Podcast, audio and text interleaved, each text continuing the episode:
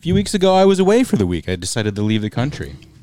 Get the hell out of Dodge, out of Joe Biden's America. Yeah, let, let me take a few steps back.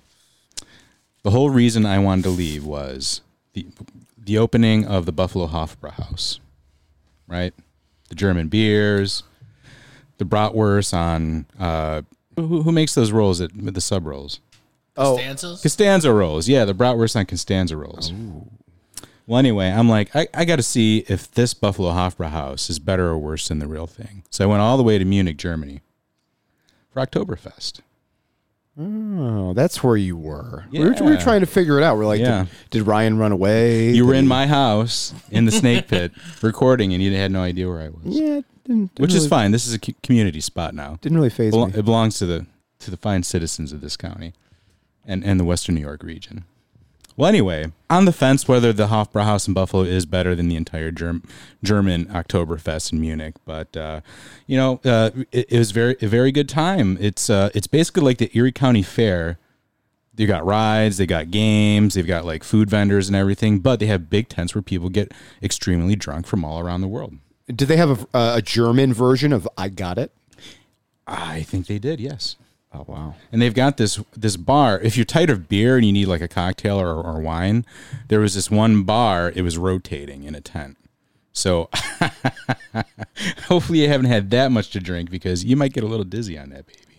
Germans are they're of hardy stock. They can they can handle the spins mm-hmm. much better than Americans can. I feel. I went all the way to Germany, and you know, my wife and I were, we were hungry one night, and I was surprised to find saw Burger King, saw McDonald's. I couldn't find any wings anywhere.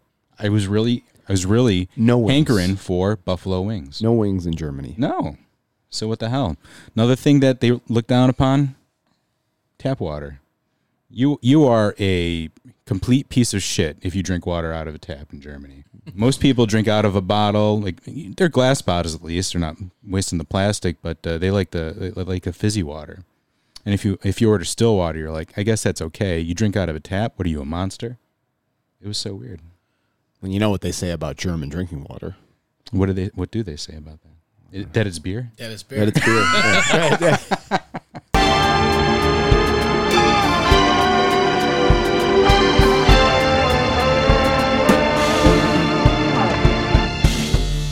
That's all we got. That's the show. Ryan's review of Oktoberfest. What would you give it a letter grade? Uh, well, no, I'll give it a, I'll give it an eight out of ten. Eight out of ten schnitzels. And the only reason it doesn't get a full ten out of ten is because it was cold and rainy the entire time I was there. We did a little day trip to Salzburg, the birthplace of Mozart, and the, the setting of uh, Sound of Music. That was a very nice little town. It's like a Christmas wonderland already. I think they're prepared for Christmas all year round. oh, it's like that Dave's Christmas store out in West Seneca, but like a whole city. No, it's it's a little, I would say a little classier than that. Yeah. I, I, don't knock Dave's too much. Dave's is cool. No, I will. I will you give know, it to he's Dave's. got his own little Christmas. Dave's got his own little Christmas nook all year long. Well, I got a bone to pick with that place because don't they? Are, isn't there like Christmas tree store that's their front on like Niagara Falls Boulevard or wherever? The, the Christmas tree shop. Okay. and it's and it's shop with two P's and an E at the end. Mm. You know that kind of fucking bullshit.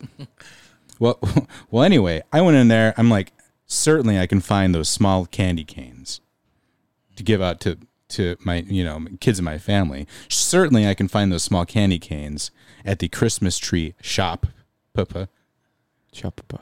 and I could not find them there. They had a whole bunch of other shit that wasn't Christmas related, but no candy canes. This is the problem. Categorical error. You went to the Christmas tree shop. You didn't go to the Oh. Christmas candy shop. Okay, You didn't go to the. You, you could have went to the supermarket and gotten those. yeah.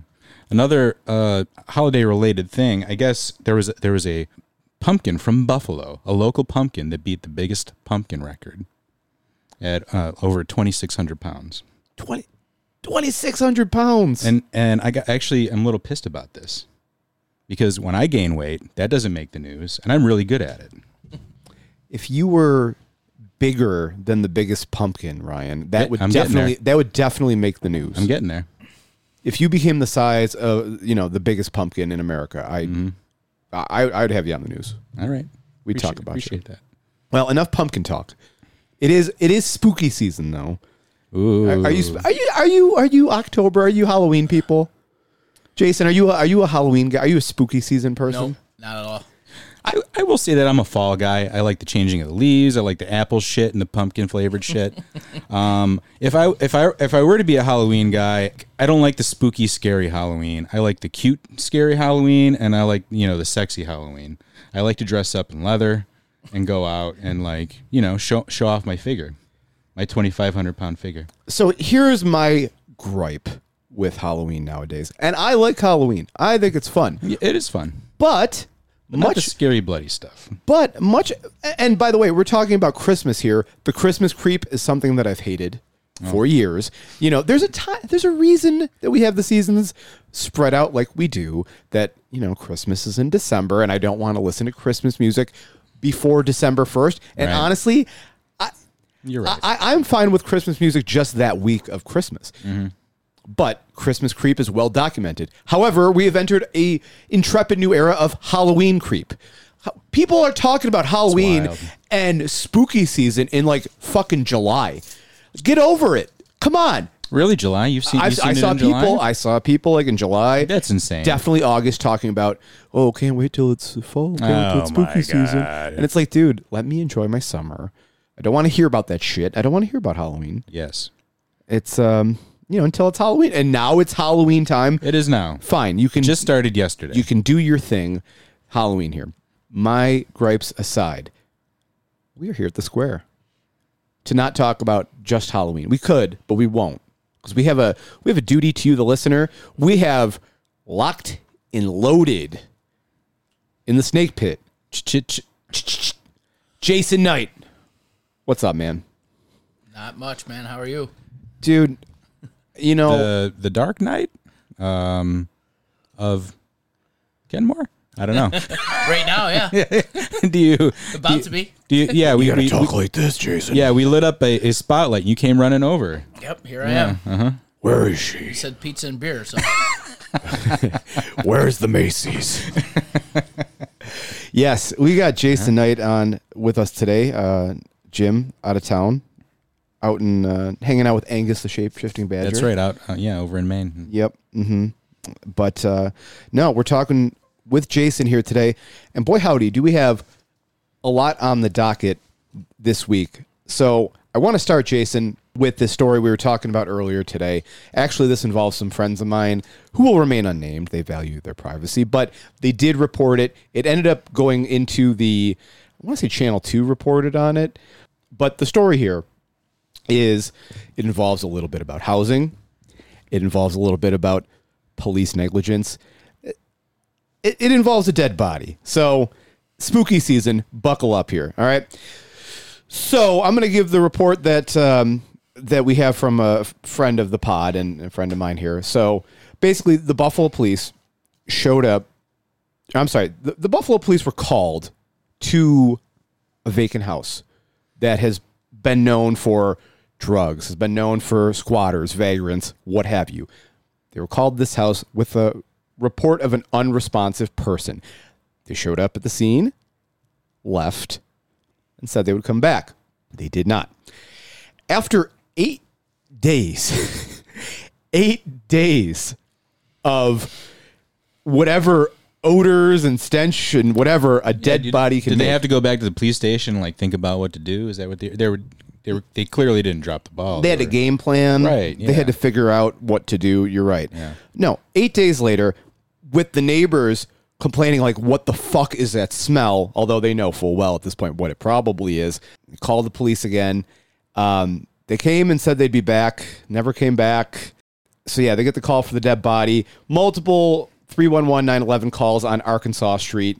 I think they pronounce it Arkansas over there, I've heard weirdly. Arkansas. Yeah, Ar- Arkansas Street. Um, so yeah, the police show up.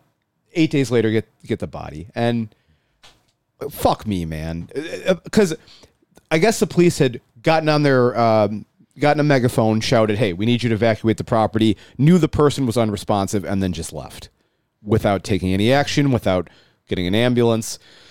So, what do we make of this, guys? I mean, obviously, we have uh, a negligent enough landlord to let this Arkansas Street property go into neglect, but also, like, what the fuck, BPD?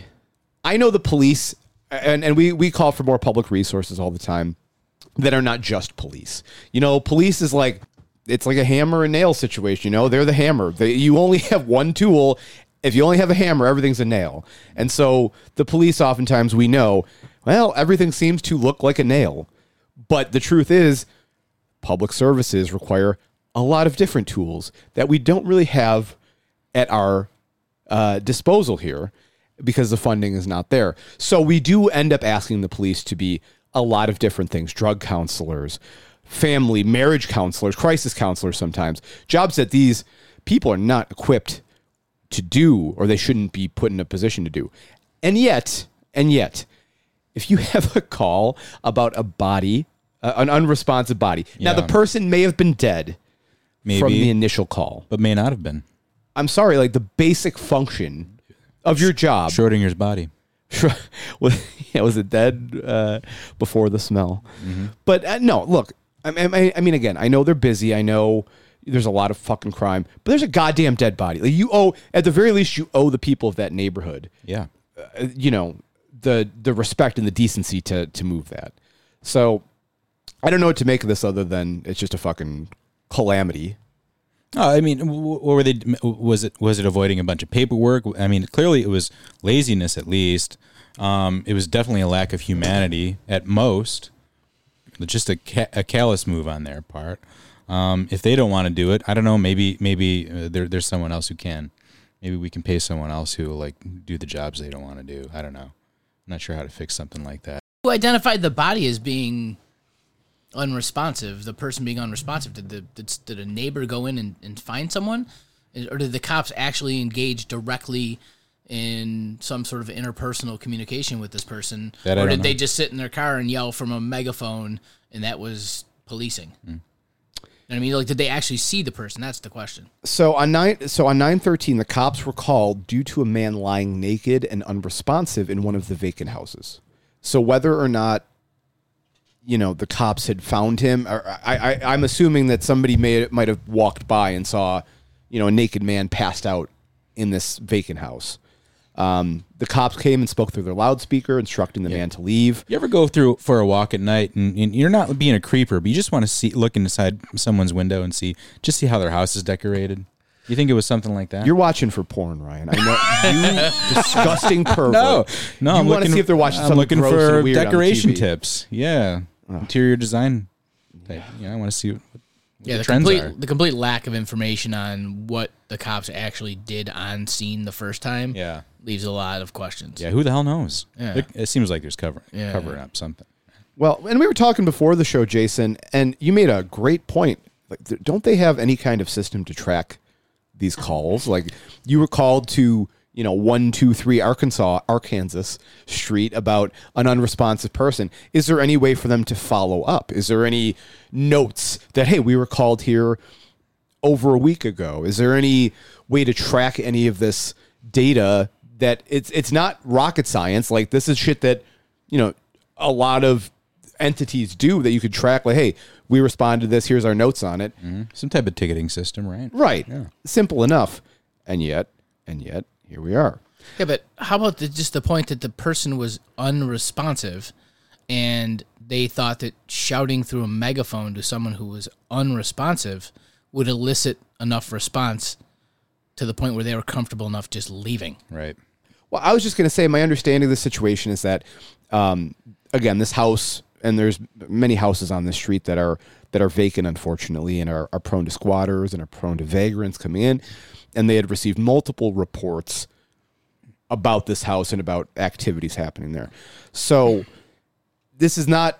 I- would have to imagine this isn't the first time they came to that street for this kind of thing. They probably thought either, hey, the guy will just sleep it off and wake up and go on his way, or probably more callously that, well, it's less fucking paperwork for us to do if he dies. You know, yeah, I mean, there is some something to be said for on behalf of the, the cops too. I mean, if you if you've dealt with that apartment multiple times and you've dealt with this person multiple times and you're and you know every single time that you go there, the guy is off his rocker and you're like, all right, let's just do the bare minimum here and I know we'll be back tomorrow, right? You're just into that sort of Groundhog Day response Yeah. day over day over day over Yeah. day over day. I mean, I have friends and family that are that are cops. It's not necessarily um, a fun or easy job, but they you do get in that rut, right? Where you're just like, okay, we're gonna go back to this same house, this same address, this same person. We've been here for six months straight,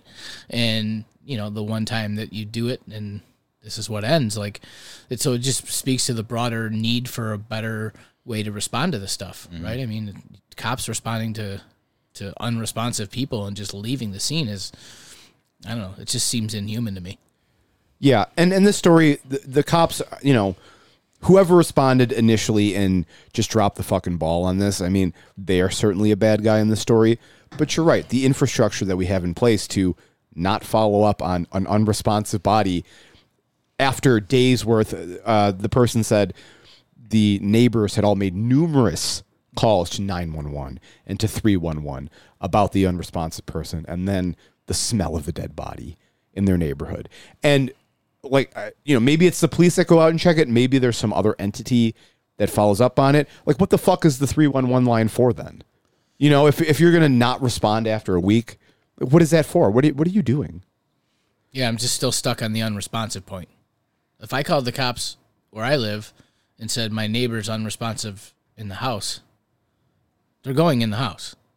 They're going in the house and they're going to directly interact with that person and they're going to be followed pretty rapidly by EMT and fire. Yep. And so to me, like what kind of system do we have in place where someone who's unresponsive is in in potentially in a crisis situation is just left there? That that's what boggles my mind the most. Well, don't worry, gentlemen. In the near future, we won't ever have to worry about vacant houses again in the city of Buffalo. No, I- we, there's a fix for that. I've got some great news for you here. Uh, we have a Lancaster developer. Are, are you in real estate now, Ree? I, we we've got Jason on. You know, I, I- Jason decided to go full heel turn with me. We're Oh, gonna okay. we're gonna we're gonna cash in, baby. It's time. You know this this leftist politics stuff is all fun and games, but it doesn't pay the bills. Yeah. Doesn't buy you a big swimming pool. It doesn't get you a lot of houses.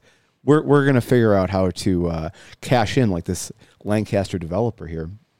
So the Buffalo News: Lancaster developer chosen to build single family homes on Adam Street. What what are we making about these three hundred thousand dollar houses that are supposed to be popping up on the uh, the east side of Buffalo, Jason?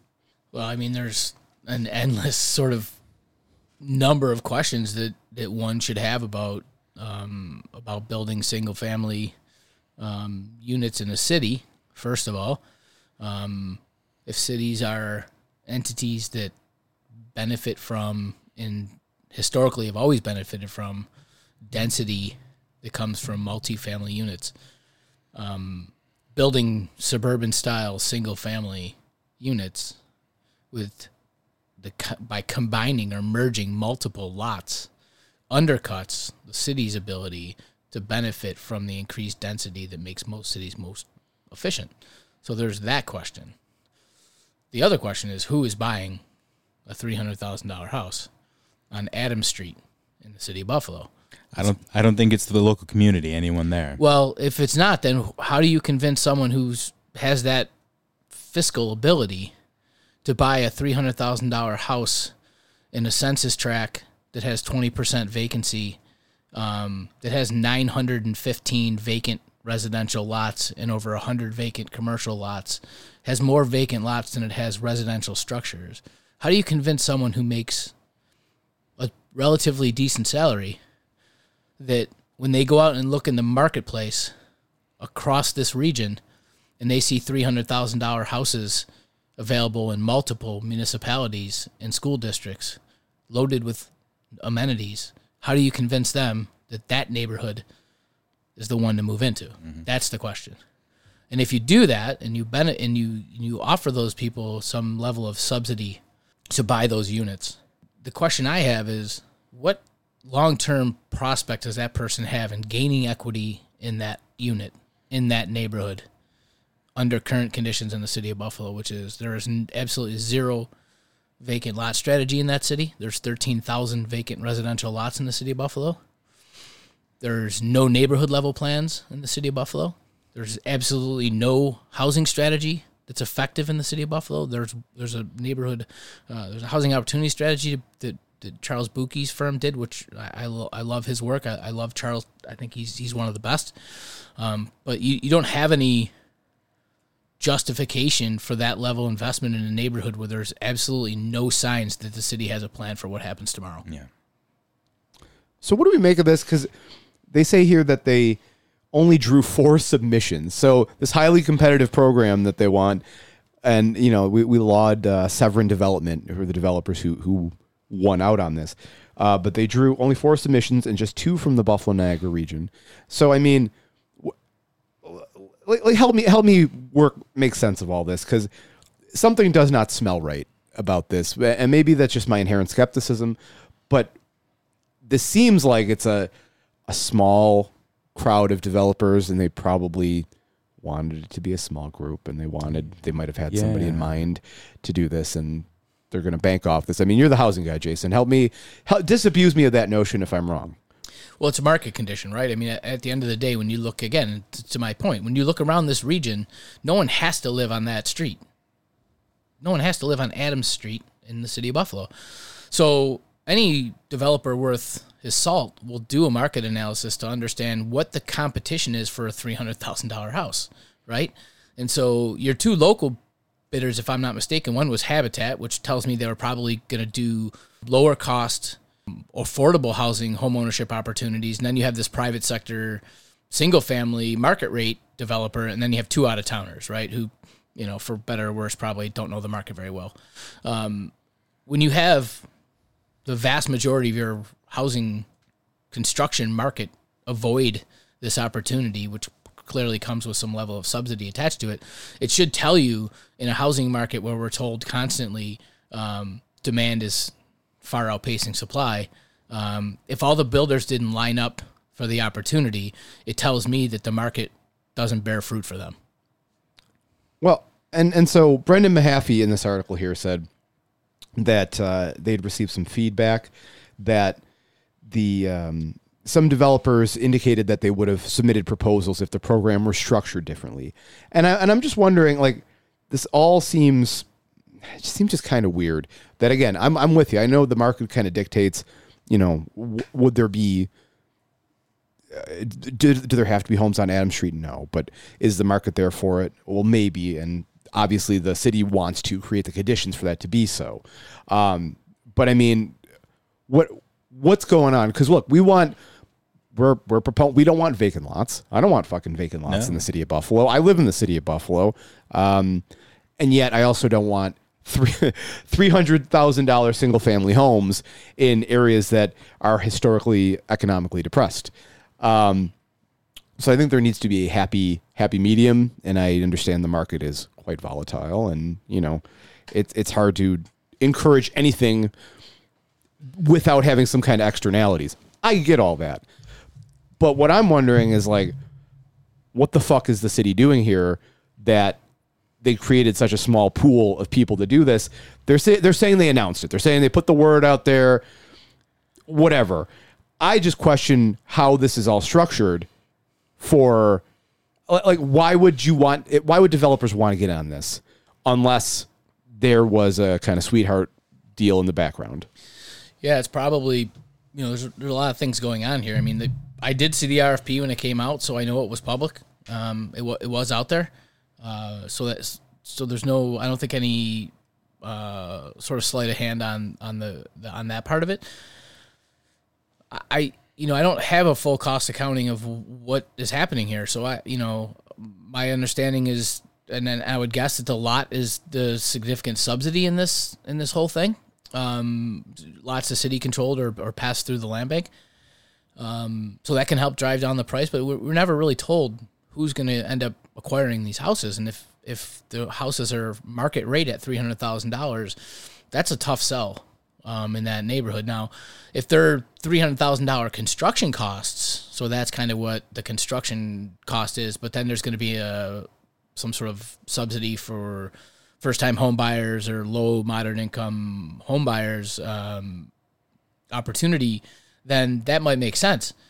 But that, if I recall, the paper didn't really lay that out, right? So, Right. And, and it did tell us, you know, there's a pretty substantial commitment from one of the local banks. Was it Evans Bank? Maybe. Yep. Of Yep. course, of course, it was Evans Bank. So, so Evans Evans Bank, you know, classic redlining um, Yeah. local bank. Um, so they basically have to do this. So basically, when you start putting all these things together, none of it really suggests really strategic um, decisions as it relates to how you address housing in your community.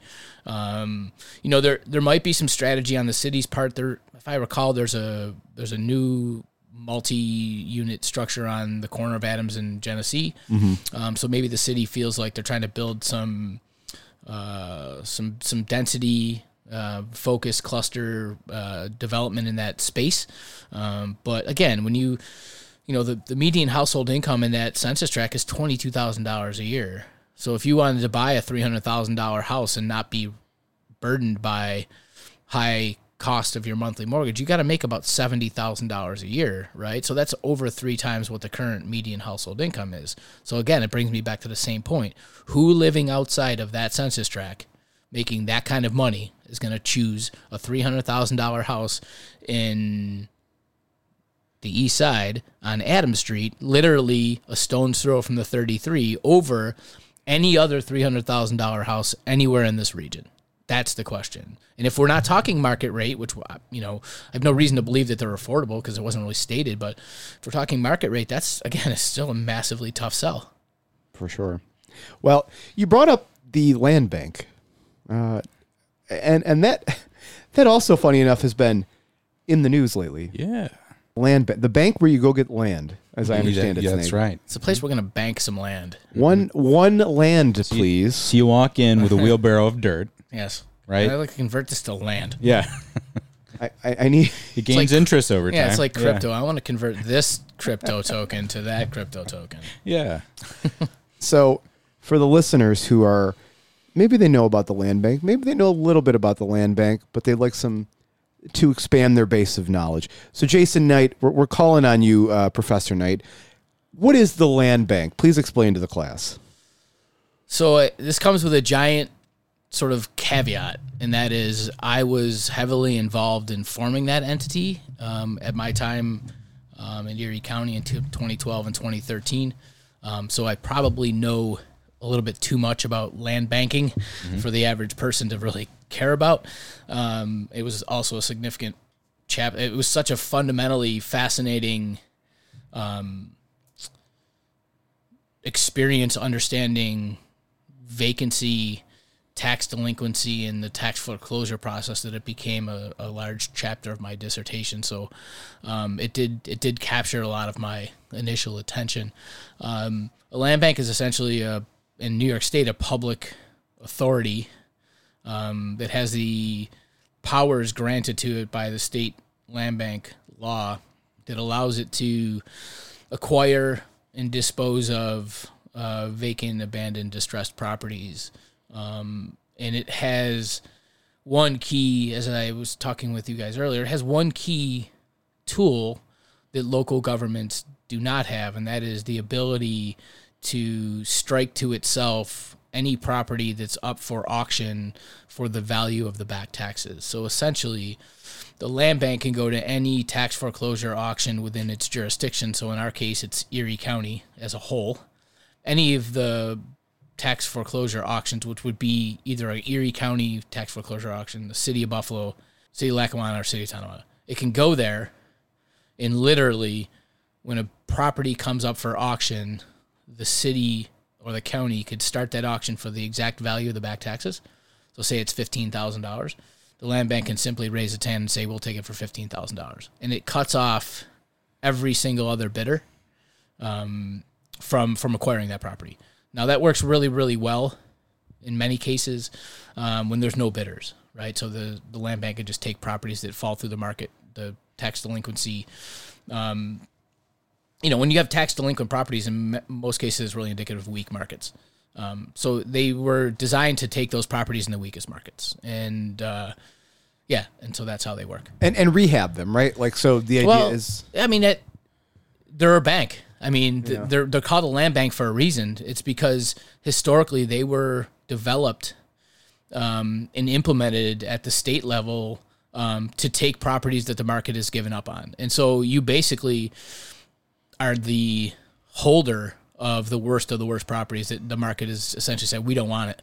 And and municipalities, you know, just have, don't have the bandwidth to to manage vacant and abandoned land. So um, they were seen as a uh, as a holding spot for for these properties until a time arrives when that property has value to either the municipality um, for re- so like the Adam Street projects, for example, um, or that the market has turned around and the, properties are for sale. They could also do rehab. They could take a vacant building and rehab it and you know work with community partners for that too so um, but essentially they are really in many cases if you look across the country out of the land banks they are a bank they do hold land Well, from the Buffalo News article here, it says here the uh, Buffalo Erie Niagara Land Improvement Corp has long enjoyed its good guy status. Better known as the Land Bank, the agency works with area communities to buy vacant land and abandoned homes in foreclosure, fix them up, and sell them.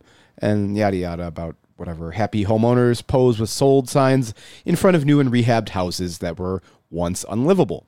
Um, local officials join land bank oh whatever the land bank people like it. But um, with demand for real estate soaring and the land bank's ability to get first crack at foreclosed properties like you said jason at a steeper discount than anyone else a majority of erie county legislators have taken a rare bipartisan stance against the land bank. They say it shouldn't have the right to buy derelict homes and vacant land at foreclosure auctions without at least paying all the back taxes owed. So are they are they paying all the back tax, taxes or are they not? uh, they they pay the back taxes but there is a sort of primary or, or pre-auction agreement that um, the land bank will get some revenue from from the the process. So whatever that process ends up being, right? They take the property and they hold it, which they don't do actually. If you look at our land bank, I, as far as and I haven't checked in a while, so it, I mean, I could be speaking out of turn. They don't hold property. That's not really what they're after. Um, so the the opportunity to turn properties over to, to what you know euphemistically sort of called productive reuse um, is kind of what the land bank is is, is more about. Um, the, there is money paid back to the municipality. The argument should be looked at maybe the other way, which is um, you know legislators might want to think about when the land bank takes that property, reinvests in it, that the tax return for the municipalities, the county, the school districts is greater over time than when it was before the land bank took it. So, um, so it's a lot of, you know, I think it's a lot of political hubris, and and I also think a lot of political, um, I would say, ignorance. Uh, I I don't think every legislature really understands. Legislator really understands the intricacies of of, of delinquency um, auctions, the land market, the housing market. I think it's just a convenient way to kind of bitch, moan, and complain about something that, uh, when you look at it on the whole, it's not perfect. Um, but but the way the rest of the business and the function of, of local government in and around tax delinquency and, and tax liens and auctions um, is probably way worse, in my opinion, than the way that um, the land bank operates. I mean, reading between the lines here, and correct me if I'm wrong, because again, you are the housing expert, um, certainly of the Square podcast, and, and likely the housing expert, I would say, for pretty much anybody with two brain cells here in Erie County, Jason, you and you and Rusty.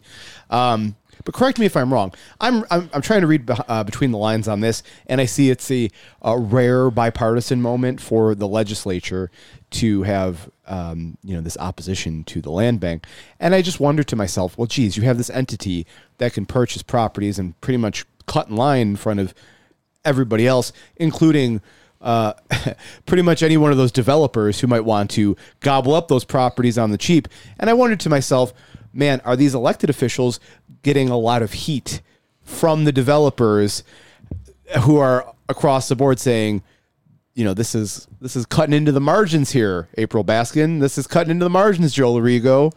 Um, am I wrong in Yeah, I mean, thinking that? that's the cynical tact I would take, but I would also look at it to the extent of the the number of properties the land bank actually acquires and, and the number of developers that get cut off. Um, the people that are buying properties that the land, the people that want properties that the land bank might acquire at the auction are just a different flipper, right? They're not our big boy developers. Um, you know, the, the- one of the land bank's first projects was was a house um, in the village of Kenmore, otherwise amazing street, and the land bank went and took the worst property on the street because they knew they could make money on it and they would have a win. Um, So they're focusing on these areas where there's there's a high return for yeah, yeah, a few they're not. people. Yeah, they're not rolling the Not dice for the community. Yeah, yeah, they're Yeah. not rolling the dice on. Uh, you know, they're not doing what Syracuse does, which is take all the garbage and just hold it. You know, they're they want to make money. What, what- what's the numbers difference between Syracuse and Buffalo? You were mentioning that. I would say, if I had to guess, I would say thousands more properties taken by Syracuse than by Buffalo. Wow. By and and the, the the magnitude of the the the out the benefit at in Syracuse because they're strategic. So, you know what Syracuse has done is they've gobbled up properties in the city of Syracuse in in big chunks. So they've done what the city of Buffalo refuses to do, which is think strategically, acquire property, and focus your effort on a specific geography and try to fix it. What Buffalo historically has always done is bullshit piecemeal podium planning, which is let's do a project, let's announce the shit out of it, let's have the newspaper cover it to, mm. till it's absolutely dead, and then when we the shovel hits the ground the first day, let's get the gold shovels out and get the media back out again. And when the buildings are ready to be sold, let's get the media out there again and cut the and cut a ribbon. And then let's come back when the moving trucks roll the new the first family into those houses. There's no strategy there. There's just political strategy. Mm, yeah. Syracuse never came at it that way. Syracuse's approach was we need to recognize that we can be catalytic because we are the entity that has the opportunity and the capacity and the bandwidth to basically go into the city and take up large swaths of vacant land and start thinking strategically about how we fix this. Buffalo has not done that at all. Now, and let me just say this. I have a former student who works at the land bank. I like Jocelyn, who's the executive director of the land bank. I think when they when they their work is good work. I'm just saying it can the scope and scale of that work should have been a lot higher than it is. Right. Um, the effort should have been a lot more focused, and unfortunately, um, the land bank has too long, too short of a leash on it to really be effective. Yeah, uh, well, and I'm just wondering, and I mean, I, I hear you, and I and I am inclined to agree, you know, based on what you laid out. But I, I do question the contention that oh somehow the land bank not getting back enough back taxes owed because I, I think to myself these are distressed properties that would probably not be purchased although the land bank is a bank. So it's not like they're like you said it's not like they're gobbling up all the properties not just vacuuming all the distressed properties. They're strategic in the ones they pick out. Mm-hmm. They're going to be profitable. So i guess there is an element of okay perhaps if somebody else were to purchase this they would also pay the back taxes in in full. And then they would also generate you know more equity like if a private developer did that. But at the same time i mean some of these places you have to think that's the only way they're going to get back taxes ever paid. Like the land bank is the only way that the you know the municipality is going to get that money back the county. So i, I just it's bullshit to me. I, I think that a lot of times that they're not going to fucking nobody's going to buy some of these properties. Those back taxes are just going to sit there and well. Yeah, I, th- I think you know at, at the end of the day, if if the Joe Lorigos of the world cared to do any homework at all and really looked at the taxes that they are actually losing, their target would actually be the Office of Real Property Tax Services in Erie County and not the land bank. You have when we formed the land bank, we did an analysis of tax liens in the county. There and seventy-six liens. So every year is a lien. So that meant, you know, ultimately there was 77,000 years of back taxes, you know, individual liens. Well, when you broke it down and you counted up the liens per parcel, you got to about 20,000 parcels that had multiple years of tax liens on them. And when you whittled it down, you had 10,000 parcels across the county that were foreclosure eligible, which meant they had 3 years of back taxes. So once you have 3 years of back taxes, you can be foreclosed upon. Well, guess what? Guess how many of those 10,000 properties the county was uh, foreclosing on every single year? About 300 to 400 properties. So essentially, if they want to complain about unfair tax collection process and procedure, then they should be complaining to themselves because they are the ones that set the procedure that cuts off real property tax services' ability to foreclose on all of them. Um, it's not ec- efficient, effective, or equitable to do tax foreclosure the way the county does it.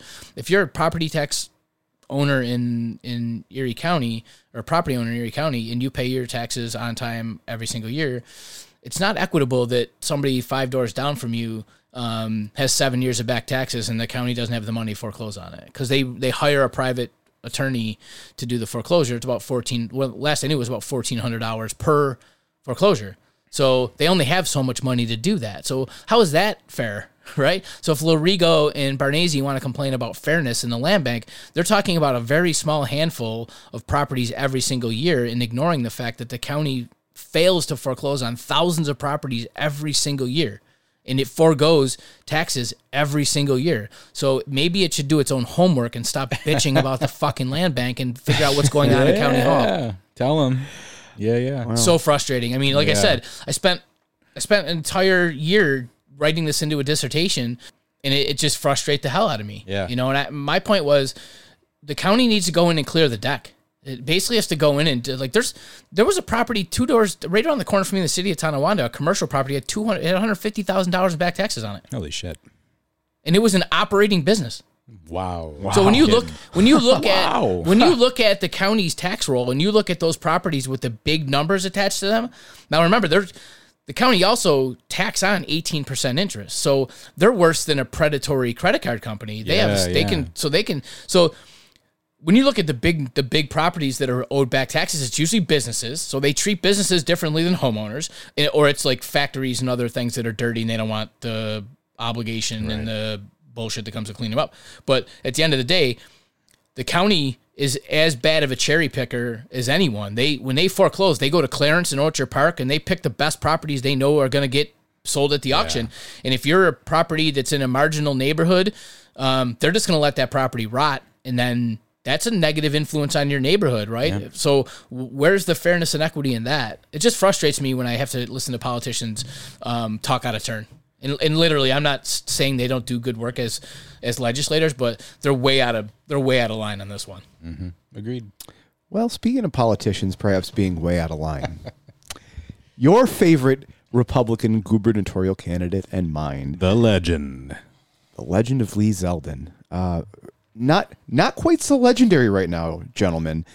Uh, apparently, apparently, with about a month, month and a half out, only thirty six percent of New York voters have ever. I'm No, sorry, no, no. thirty six percent of New York voters have never heard of Lee Right, Zeldin. right, right. So- thirty-six percent of New Yorkers have no idea who the fuck the guy is.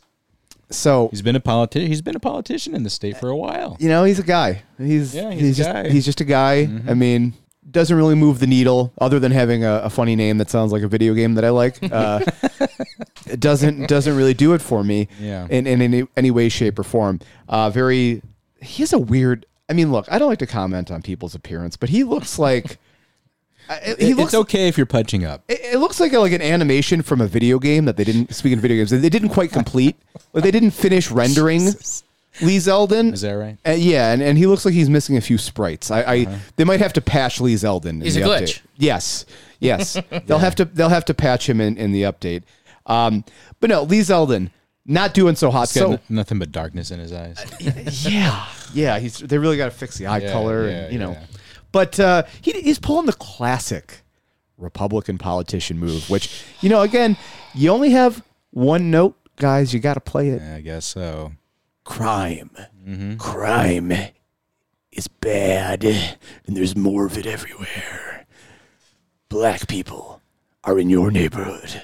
I mean, he's already operating at, at, at a deficit with the whole abortion issue. That's definitely. I mean, he's in a blue state anyway, but any chance he had at winning as, as governor, that's gone, right? So I think, yeah, this is a hail mary pass, right?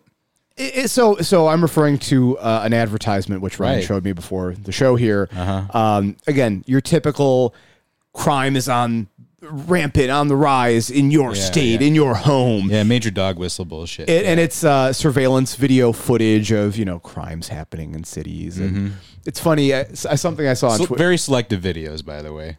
Something I saw on And Twitter. it's all Kathy Hochul's fault. well, of course. Yeah, right. Something I saw on Twitter the other day that made me laugh quite a bit. It's like the most masculine thing you can do in 2022 is to be scared shitless to go into cities.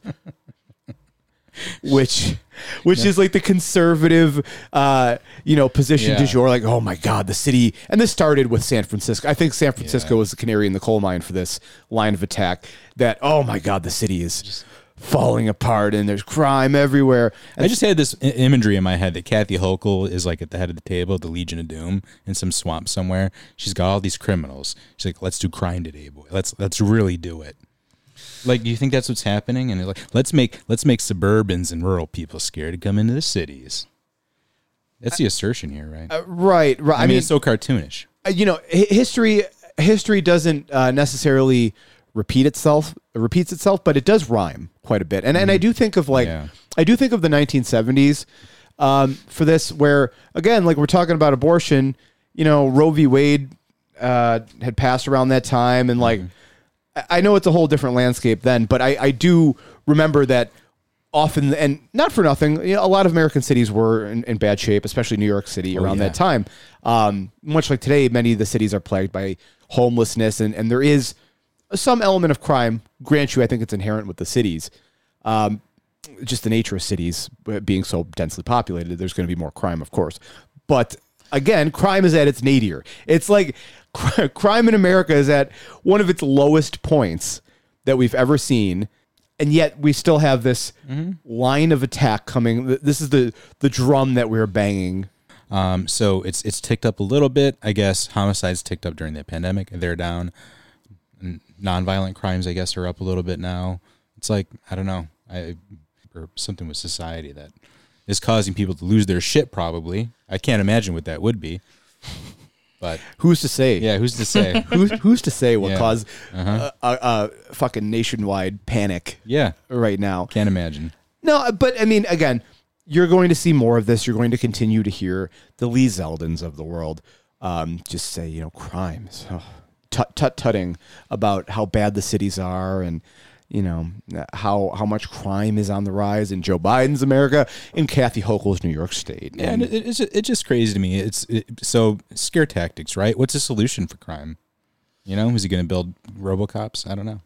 Well, I mean, at the end of the day, it's there's no solution. It, it's Right. it's we want more policing, Right. And again, like whatever say what say what you will about policing and about the nature of police. This goes back to the story we talked about at the top of the hour here.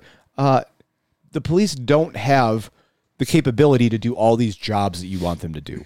They end up being the Swiss Army knife for things that they were never trained on, um, never equipped to do and, and we were talking before the show, Jason, like here in Western New York, uh, in Erie County, um, we rolled back requirements for police officers, even though they had fucking lines out the door for taking the officers' exams and the testing.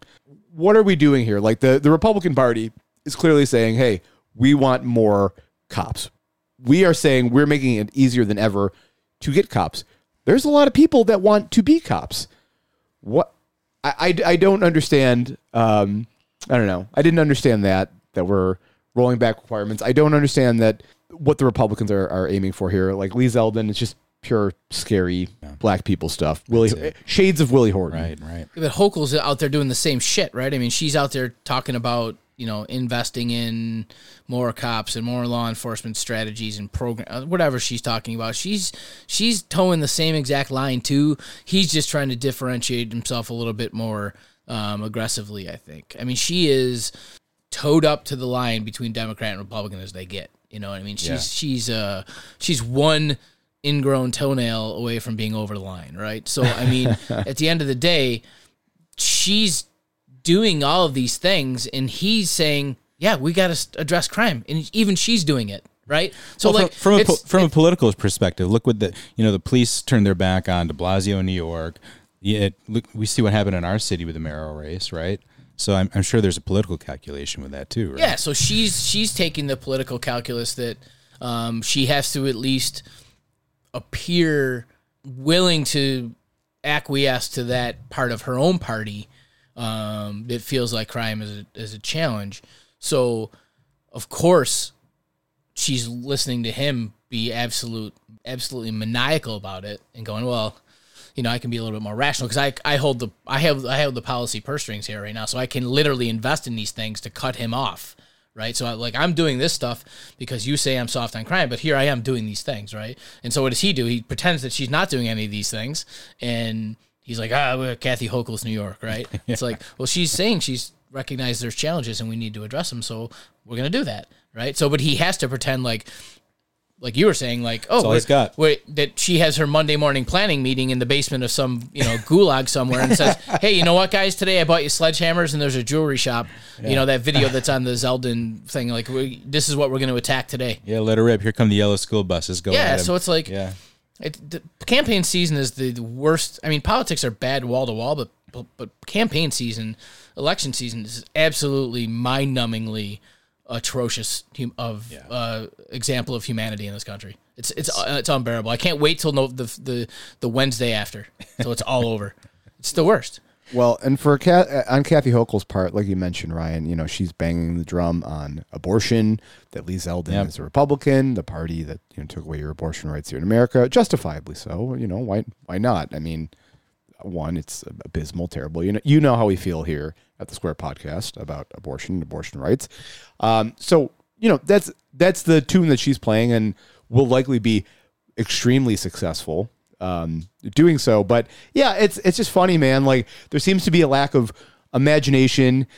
I, I I don't know, like political imagination. Like give me something different. This is the same goddamn shit that we've heard for like 30, 40, 50 years. Give me something new, dude.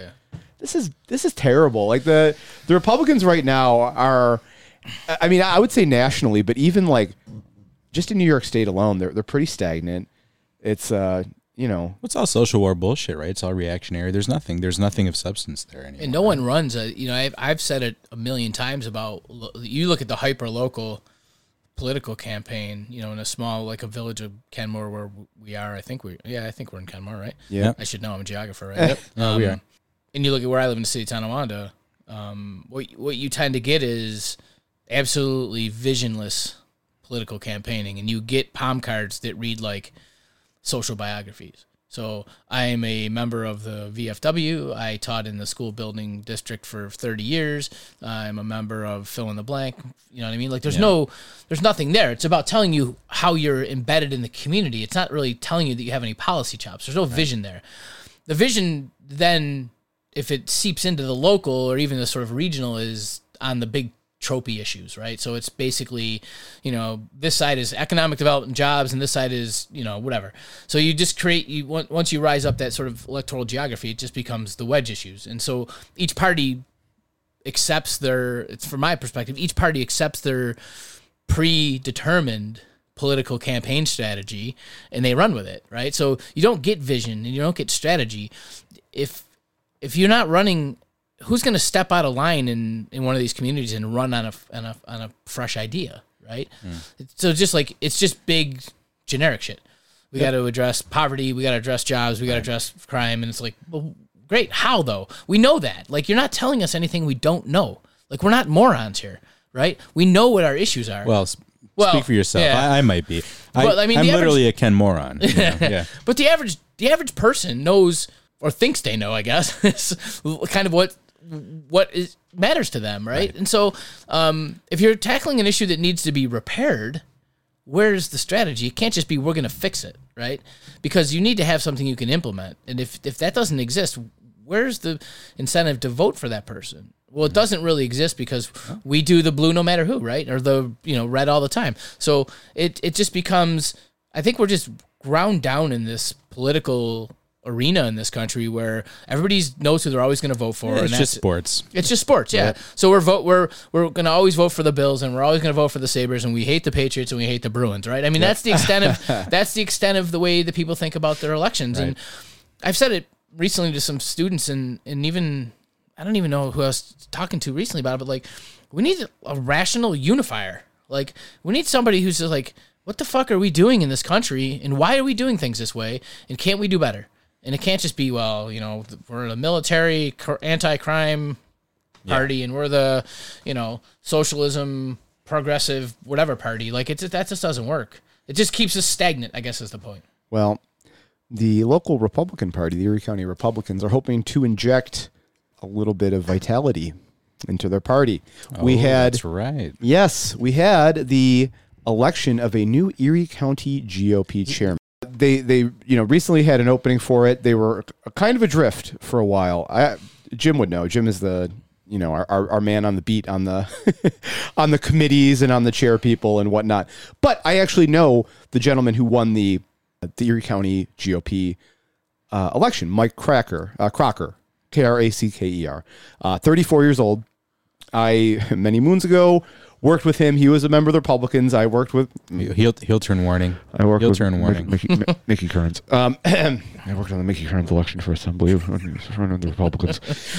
Um, I mean, he won. Yeah. hey, Mi- So- not for nothing, Mickey Kearns did win that election. Um, Because of you. Because, well, of course, because of me. Who else? But also, I think you know, uh, young Master Kracker here might have a little feather in his cap from that. But uh, from what Jim uh, Diamond Jim had reported from the front, or at least his sources, it was a bit of a bloodbath, inter an internecine battle in the Republican Party. Which, hey, they don't usually do that sort of thing. They they usually are like pretty fall in line. You know, next man up. We we have an order of operations here. So what does that tell you? well, here's the deal. I'm not the I'm not the politics guy. Here, here's the scoop on this. So Kracker had to beat out um, Boston Chairman Mitch Martin, who was in charge of the John Garcia campaign for sheriff. Which, you know, that was a coup. Uh, that was a big deal for the Republicans. You may say it was a bit of an own goal by the Democrats, and I wouldn't blame you. Um, Jeremy Zeldin, who has somehow this is so fucking hilarious to me by the way just as a sidebar like jeremy zeldin no challenge just gets to Jer- Jeremy Zeldin. jeremy zeldin fuck me I, uh, jeremy Whoa, it might as well be. jeremy's yeah jeremy zeldin i'm just gonna start calling him from now on jeremy zellner Zellnuts. Zellnuts. You know him by Zellnuts. Zellnuts, Jeremy Zellner, who comically botched um, the Buffalo mayor's race, the sheriff's race. I mean, pick your poison. The only thing that you could truly attribute to him is perhaps, perhaps Missy Hartman winning the Democratic primary. Like, like m- m- maybe, maybe. But Jeremy Zellnuts, no challenge, zilch, nothing of substance anyway. He's you know coronated again as the Erie County Democratic chair. Meanwhile, they're fighting tooth and nail over on the Republican side. Um, now Kracker is a Langworthy guy. He's you know very much in the vein of I, I don't want to say moderate GOP because I think that at the end of the day, in order to be in the modern Republican Party, you will say and do pretty much the most insane bullshit. Relatively speaking, moderate, right? I, I would, you know, what I would say is I'd say savvy. I would say savvier. Um, I don't, I don't know Mitch Martin necessarily, so I can't comment on him one way or the other. But I will say what I know about Kracker is he's a realist. He's a savvy guy. He will, again, you know, being in the Nick Langworthy mold, I think that he will probably be pretty adept as a chairperson. But I mean, fuck me, man. You know, when you got Jeremy Zellnuts on the other side uh, playing chess with you there, I, I, I, I might, I might pay, play a couple pieces down and still feel pretty confident. You know, so it's, uh, yeah, no, it, it's interesting to see that there was a, a big fight uh, on the Republican side, and I mean, Mike Kracker. We'll see what what he's got in the tank for the Republicans, but it's going to be tough. I mean, we know. Look, the Democrats always are own just fucking owning themselves. They can't help it. They can't help but trip all over their fucking shoes every time they do something. But they seem to have the ace in the hole of abortion rights, the overturn of of Roe versus Wade. It really, what might have once been a coup for the Republicans in on a national level, um, in the midterms. Like it was slated at one point for the midterms to be a bloodbath for the Republicans, trending with Joe Biden. Um, at one point, being you know highly unpopular. Now I think we've seen a turn on the national level, and I think that trickles down even to the county and and you know local races. So that being said, Crocker has got a um, tall order. Again, I, I on a personal level, as just a guy that I know, I think he's a nice enough guy. Am I saying that I condone any of the bullshit that he's probably going to put out there for the Republican Party? No, no. But I, I will tell you that a lot of the Unless you get paid. unless I get paid. And Kracker, if you're listening, get me on your payroll. We will turn so fast. right. We, We will, become. We, will, will. become. We will start talking about how bad crime is in Buffalo. Crime? Oh, crime Have you so heard about bad. crime? You heard about this? Mm-hmm. You- The vacant houses. we got to knock them all down. No, but we'll we'll you know we'll, we'll keep an eye. Obviously, we're gonna. I mean, we're probably gonna shit on him too. So this is my last bit of saying that he's a decent guy, and and you know you're the fucking chair of the Erie County local dipshit. So congratulations, Mike. Um, that's all. I think that's all we got for this week, gentlemen. What do you got, Jason? Anything to leave off on? Uh, You No. promoting anything? You got any uh anything coming in? No Irons in the fire? No, no. Uh, just doing the same old grind. You know, uh, lots of teaching, a little bit of research, trying to do some stuff on trying to uncover the the connection between the city's foreclosure auction and and out of town investors in the city of Buffalo. So I'm trying to do some um, some data cleaning and data analysis around around that question.